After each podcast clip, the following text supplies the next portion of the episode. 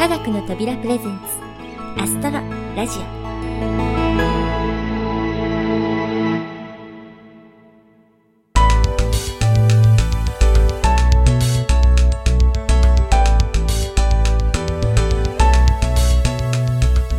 皆さんこんにちは。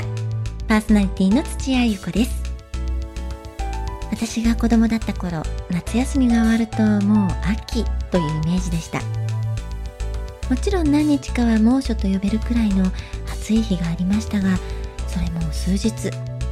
夜にはスズムシやコオロギの鳴き声が聞こえてきてなんとなく寂しい。気持ちになったりもしたものですところが最近は9月はまだまだ夏真っ盛り猛暑日も珍しくない。とい。う状態ですさすがにね朝晩はしのぎやすくなりますが日中は引き続き熱中症などにお気をつけくださいね。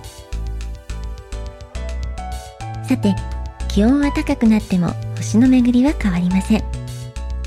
夏の間は低いところを通っていていまいち見づらかった月もだんだんと高いところを通るようになりいよいよ中秋の名月を迎えます。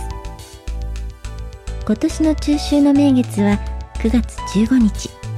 というわけで後半の小林さん解説コーナーと青木ラピスの12ストーリーズではお月様にフォーカスしてお届けします。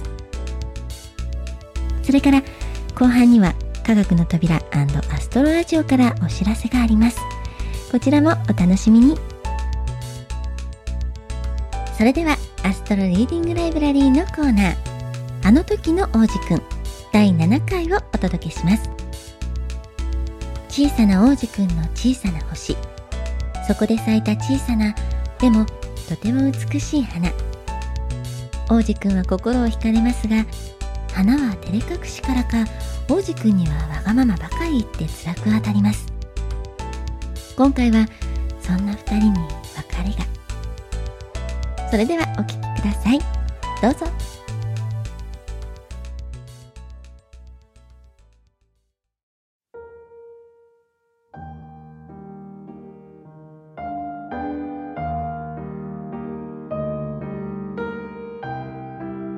星から出るのにその子は渡り鳥を使ったんだと思う。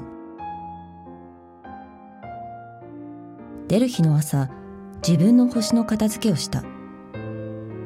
火のついた火山のすすを丁寧に払った。そこには二つ火のついた火山があって朝ごはんを温めるのにちょうどよかった。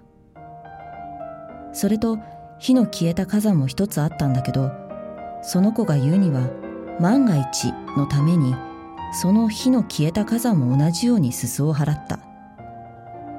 しっかりすすを払えば火山の火もドカンとならずにチロチロと長続きする。ドカンと言っても煙突から火が出たくらいの火なんだけど。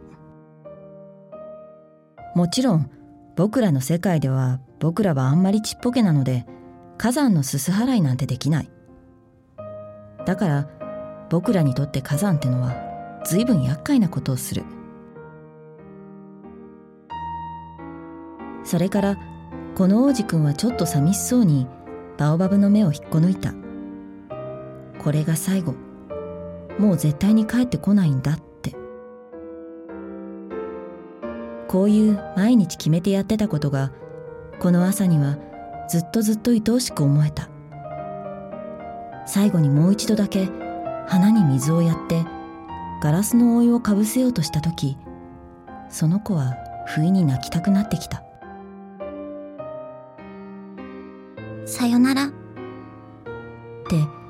その子は花に言った。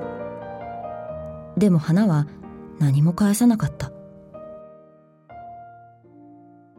さよなら。ってもう一度言った。花はえへんとやったけど病気のせいではなかった。私バカね。となんとか花が言った。許してね。お幸せに。突っかかってこなかったのでその子はびっくりした。ガラスの覆いを持ったままおろおろとその場に立ち尽くした。どうして穏やかで優しいのかわからなかった。うんうん。好きなの。と花は言った。君がそのことわかんないのは私のせい。どうでもいいか。でも君も私と同じでバカお幸せに。大井はそのままにしといて。もうそれだけでいい。でも風邪がそんなにひどい病気じゃないの。夜ひんやりした空気に当たれば良くなると思う。私花だから。でも虫は毛虫の一匹や二匹我慢しなくちゃ蝶々と仲良くなるんだからすごく綺麗なんだってねそうでもしないとここには誰も来ないし遠くだしね君は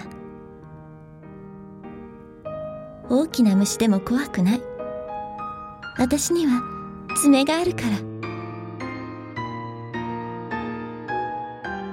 花は無邪気に四つのトゲを見せた。それからこう言った。そんなグズグズしないで。イライラしちゃう。行くって決めたんならほら。なぜなら花は自分の泣き顔を見られたくなかったんだ。花って弱みを見せたくないものだから。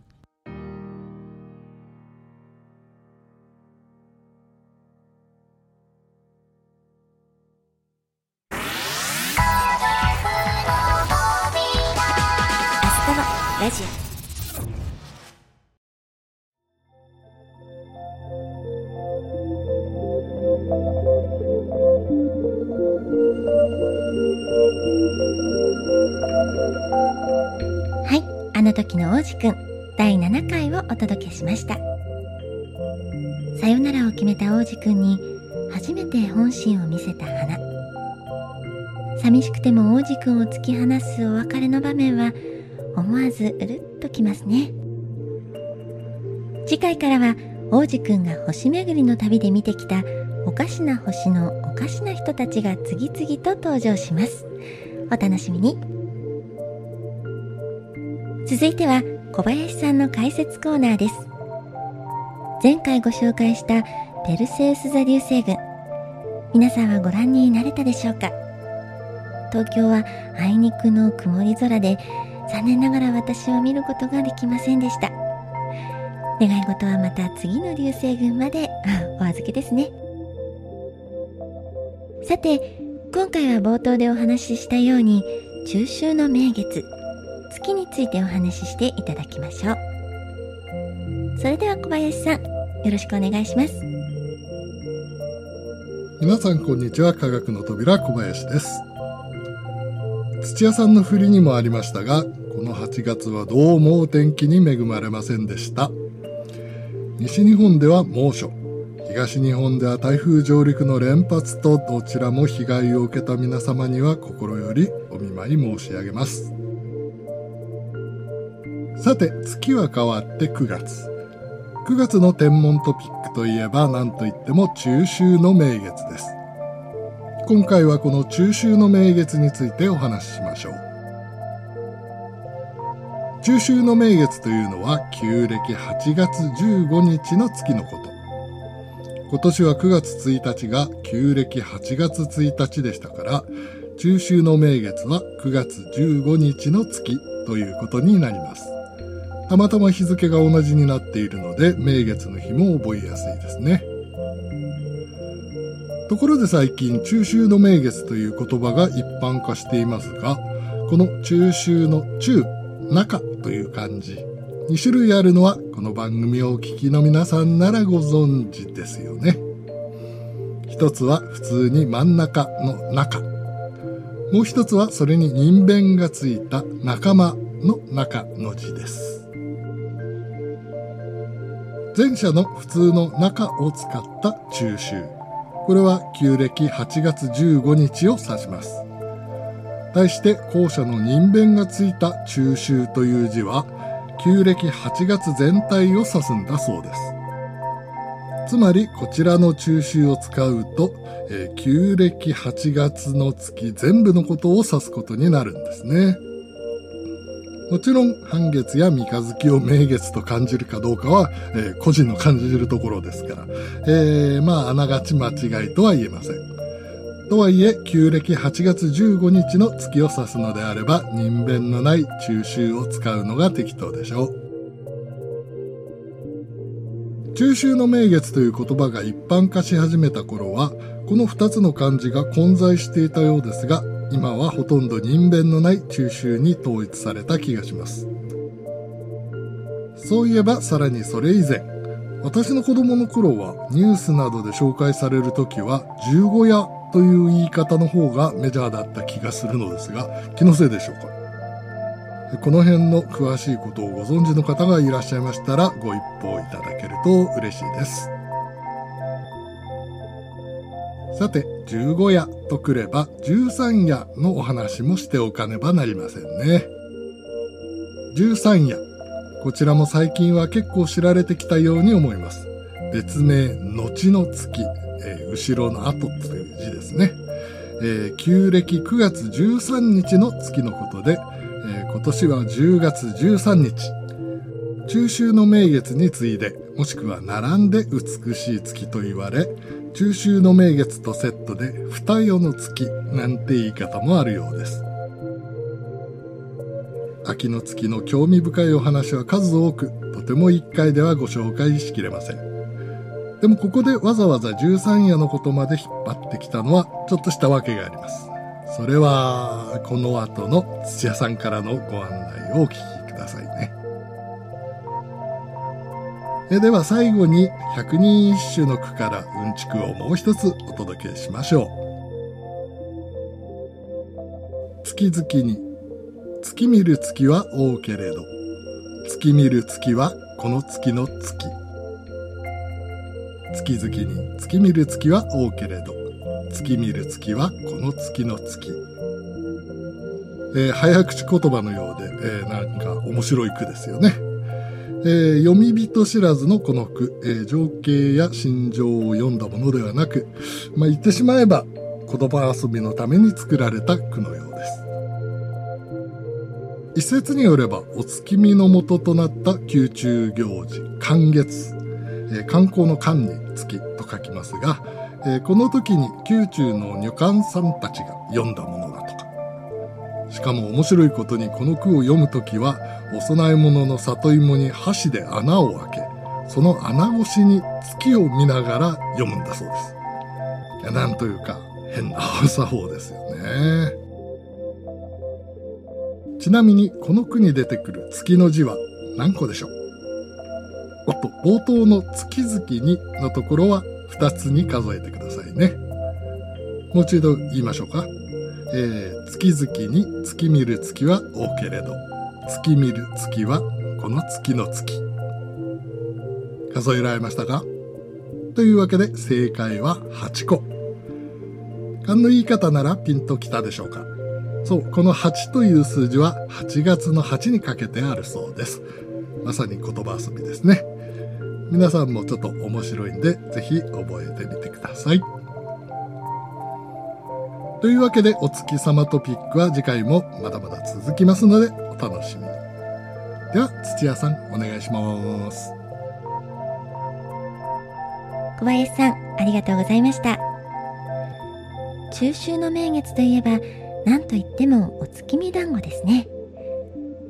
名月の日が近づけばコンビニなどでも見かけますしできればすすきの穂なども一緒に飾ると風情が出ますよね七夕の時もスイーツの話題でしたしなんだか私がただの甘いもの好きなようなそんな感じになっていますがせっかくの機会ですからお月様もお団子もぜひ楽しみましょう。ではここで科学の扉アストロラジオからのお知らせです。昨年からイベント的なことをやりたいというお話をしてきましたが今回このアストロラジオの公開収録という形で行うこととなりました。あまり大掛かりなことはできないんですがいつも応援していただいているリスナーの方に直接お会いできたらなと思っています。ぜひお時間空けていただけたら嬉しいです。日時は10月13日の木曜日の夜。13夜の日です。場所は都内某所。山手線の内側にあるこじんまりとしたサロンバーを予定しています。詳細は科学の扉のホームページ Twitter アカウントまた Facebook ページにて順次告知してまいります。平日のお仕事帰りお酒を片手に星の話を聞きながらのんびりゆったりお過ごしいただこうかなと思っております。本当は東京だけではなくあちこちでリスナーの皆さんに直接お会いしたいところなのですがまずは東京で。今後ねいろいろなところで行えるように頑張っていきたいと思います。もし行けそうだなという方はぜひ予定を空けて申し込みフォームの開設までお待ちくださいね。それでは青木ラピスの12ストーリーズです。青木ラピスちゃんの楽曲と星や宇宙のショートストーリーを結びつけるこの企画。第7回は竹の子姫竹取物語より。お月様つながりですね。作詞作曲は翼さん。歌は青木ラピスちゃん。そのタイトルの通り竹取物語。つまりかぐや姫を題材とした一曲です。風のメロディーとアレンジ。昔の言葉のまま歌詞などラピスちゃんの曲の中でもオリジナリティが際立っていてお月見のバックに聴くには最高だと思います。今回は少し趣向を変え歌詞をそのまま読みその後現代語の分かりやすい形で再度朗読させていただきます。この歌詞は竹取物語の原文をほぼ抜粋したものですのでボカロ曲を聴きながら古典文学に触れるというねまた現代の粋につながるのではないかと思います。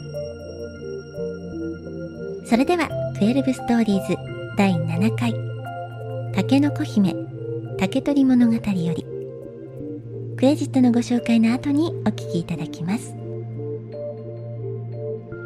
この番組は制作コムビルド脚本アルファボル。朗読テキスト掲載サイト青空文庫。あの時の王子くん。翻訳大久保優。協力アイスタイルプロジェクト。株式会社スタジオディーン。楽曲提供翼。音楽制作集団ディープフィールド。企画制作科学の扉。そしてお相手は私。土屋ゆ子でした。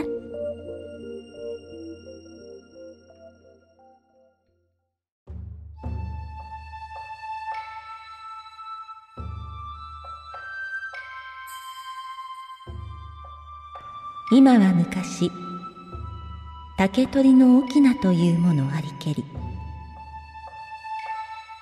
野山に混じりて竹を取りつつよろずのことに使いけり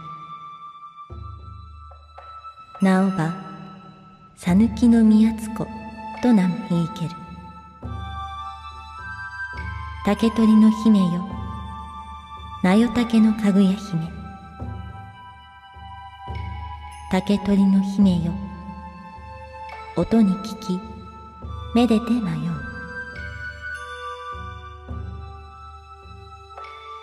その竹の中に元光る竹南一筋ありける。怪しがりてよりてみるに筒の中光りたる。竹取の姫よなよ竹のかぐや姫。竹取の姫よ音に聞きめでて迷う。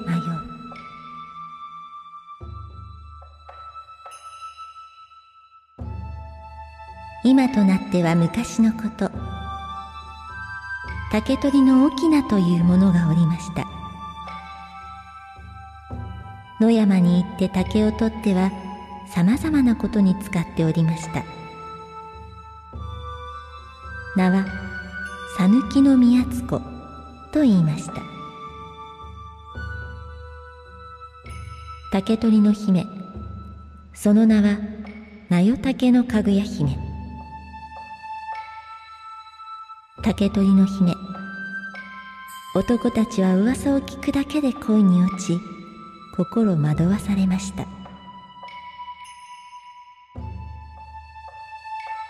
ある日翁が取っている竹の中で根元が光る竹が一本ございました。不思議に思い近寄ってみるに竹の筒の中が光っております。竹取の姫。その名は名代竹のかぐや姫。竹取の姫。男たちは噂を聞くだけで恋に落ち心惑わされました。